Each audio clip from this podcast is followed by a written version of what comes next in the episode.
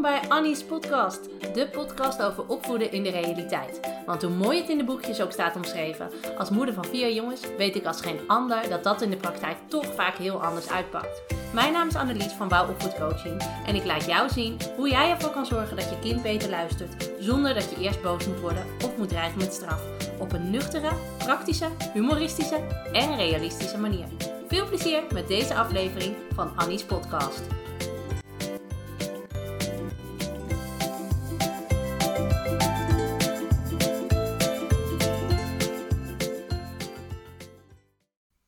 Hey, welkom bij weer een nieuwe aflevering van Annie's podcast. En vorige week zijn we al ingegaan op het stukje afspraken maken. En heb ik je laten zien dat het maken van een afspraak met je kind niet hetzelfde is als ook echt verwachten dat je kind die afspraak nakomt.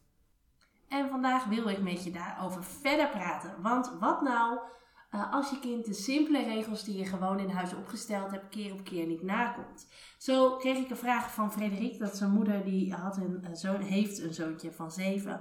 En die houdt zich steeds maar niet aan de simpele uh, regels rondom snoepjes pakken bijvoorbeeld. Weet je, ze hebben samen duidelijke afspraken gemaakt over de momenten dat hij snoep mag eten, dat hij het eerst moet vragen voordat hij een snoepje mag pakken. Nou, ze hebben daar samen over nagedacht en ze hebben samen die afspraken gemaakt.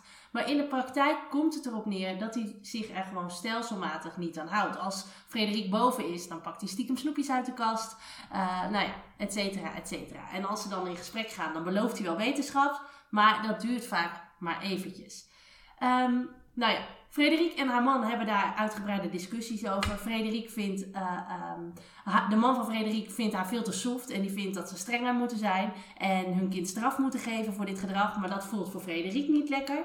En ze vroegen mij, hoe kan ik hier nou het beste mee omgaan? En dat is ook een lastige situatie, hè? want je weet dat je kind de afspraken weet. Je weet ook dat hij zeven is en zich er op zich aan zou moeten kunnen houden, maar hij houdt zich er toch niet aan. En in dit geval is het een simpele afspraak waar je kind zich bewust niet aan houdt. En dat is een ander soort afspraak dan uh, waar ik het vorige week in de podcast over had. Hè? Dat, uh, dat je een verstandige keuze zou moeten maken. bijvoorbeeld, hè, ik kan vanavond beter op tijd naar bed gaan. maar in the heat of the moment wil ik dat toch eigenlijk niet, want ik vind het veel te gezellig. Dat is een ander soort afspraak. Dit is meer een regel waar je kind zich bewust niet aan houdt. En van een kind van 7 mag je verwachten dat hij zich aan dit soort simpele afspraken kan houden. Helemaal als je die afspraken samen hebt opgesteld, weet je, dan mag je verwachten uh, dat dat uh, haalbaar is. En tuurlijk, fouten hoort erbij. Het kan heus wel eens misgaan. Ondeugend zijn mag ook. Weet je, een keer stiekem een snoepje pakken, dat doen heel veel kinderen. Weet je, daar kan je een, uh, een drama van maken. Maar dat hoeft helemaal niet. Weet je, dat is niet gelijk een diepe vertrouwensbreuk. Kan gewoon gebeuren. Maar als dat ondeugende gedrag omslaat in stiekem gedrag en in achterbaksheid ja, dan uh, zal je er wel iets mee moeten. En het probleem in deze is een beetje dat we in dit soort situaties vaak veel te lang meegaand zijn. We waarschuwen, we bespreken, we zeggen dat als ze het nog een keer doen, dat ze dan straf krijgen. Maar het punt is dat we dat vaak de volgende keer weer zeggen, waardoor het feitelijk zelden gebeurt. Uh, we maken nog meer afspraken, et cetera, et cetera. En als je kind zich dan weer niet aan de afspraak houdt, gaan we het weer bespreken. En dan, dan gaan we in dat uh, nou ja, in dat preken vervallen. Hè? Waarom houd je je er nou niet aan? Zo moeilijk is het toch niet dat? En hoe kan het nou dat je steeds maar weer, nou ja, bladibladibladibla. Nou, vervolgens herhaal je de afspraken. Je kind belooft opnieuw dat hij dit keer echt zijn best gaat doen. En nou ja, uh, het hele riedeltje begint eigenlijk weer van vooraf aan. En we doen dat omdat we zo graag die harmonie willen bewaren. En we hopen dat het de volgende keer beter zal gaan. En we willen gewoon rustig en geduldig blijven. Maar het is heel belangrijk dat er een, uh, bij regels en afspraken, dat er een goede balans is tussen de verantwoording die je kind, uh, die je, je kind geeft en de verantwoording die je kind aan kan. En dat scheelt per leeftijd, per karakter. Uh, dus daar is niet een vaste, um, nou ja, vaste richtlijn in, in te zetten. Want weet je, het ene kind is het andere kind niet. Maar je kunt oeverloze gesprekken blijven voeren. En keer op keer weer herhalen. Maar dat heeft geen zin. Hij heeft je uitleg echt wel gehoord. Die hoef je niet steeds te herhalen. En Einstein zei ooit: Het is waanzin om hetzelfde te blijven doen en dan een ander resultaat te verwachten. Weet je, de, ik zei net al die balans tussen vrijheid en verantwoordelijkheid. Hè? Je kind zal moeten leren om verantwoordelijkheden te dragen. En dat is de reden waarom je afspraken maakt samen. Maar als blijkt dat je kind zich stelselmatig niet aan de afspraken houdt, dan is het blijkbaar geen goede afspraak geweest. Op het moment dat je kind keer op keer laat zien dat hij de verantwoordelijkheden van de afspraak niet aan kan, dan zal dat kunnen betekenen dat je hem die verantwoordelijkheden tijdelijk even afneemt. Want de vrijheid en de ruimte die je hem biedt is dan te groot. Hij is er gewoon nog niet klaar voor. Dan hoef je niet boos om te worden. Dat is gewoon wat het is. En het is dus ook geen straf, maar het is een gevolg van zijn gedrag. Het laat zien dat je verwachting misschien te hoog ligt en je kind daar nog niet aan toe is. En dat is dus echt iets anders dan straf. Hè? En dat is ook de intentie waarmee je dat uitspreekt. Uh, dat is echt iets anders. Maar op het moment dat de consequentie één op één verband houdt met het vertonen gedrag, is het ook veel logischer voor je kind. En dan ligt er dus ook veel meer een noodzaak om dat gedrag te veranderen. Want hij wil laten zien dat hij de verantwoordelijkheid wel aan kan. Hij wil die vrijheid terug.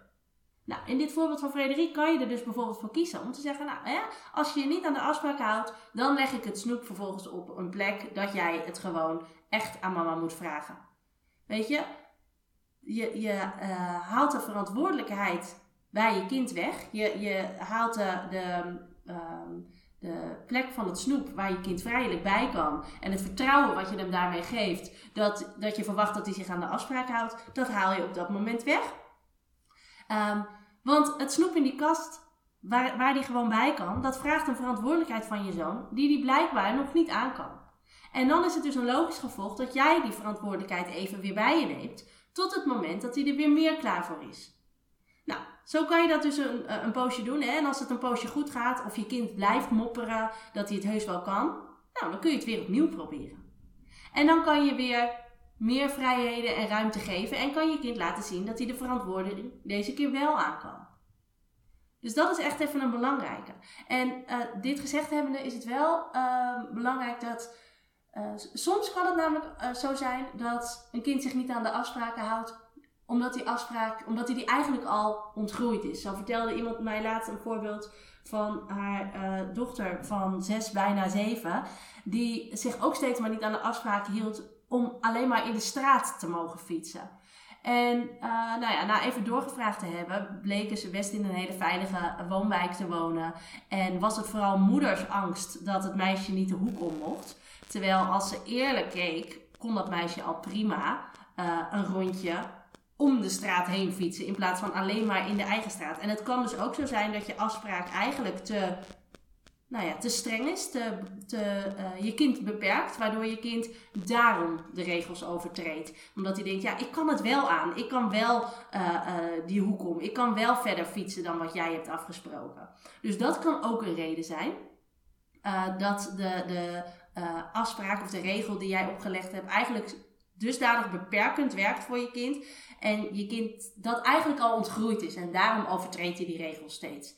Maar in dit geval um, is het dus een kwestie van zoek die balans tussen de verantwoording die je je kind geeft en of die dat ook daadwerkelijk aan kan.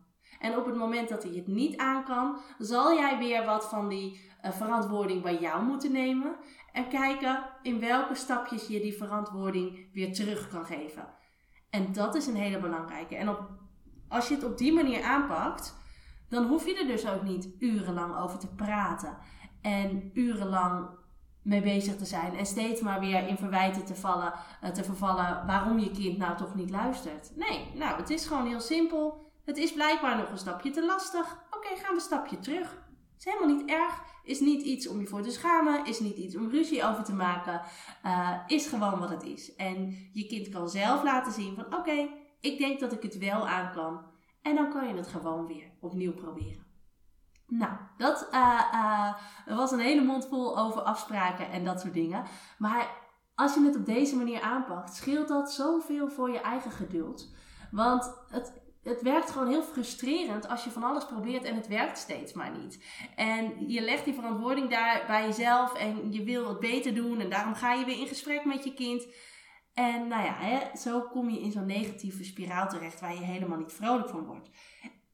Als je dat nou interessant vindt hè, en je daar meer over wil weten, over hoe je die afspraken met je kind kan maken, hoe je moet omgaan met straffen uh, als je kind zich niet aan afspraken houdt, et cetera, et cetera. Uh, in de minicursus geduld bewaren ga ik je hier van alles over leren. Dus zeg je van, nou, dit vind ik een interessant onderwerp en dit speelt bij ons heel erg. Um, neem dan zeker even een kijkje op de website bij de minicursus geduld bewaren, want dan weet ik zeker dat je daar heel veel aan gaat hebben. Uh, we gaan afsluiten voor deze keer. Uh, dankjewel voor het luisteren, dankjewel voor je aandacht. En ik uh, zie of spreek je de volgende keer weer bij Annie's podcast.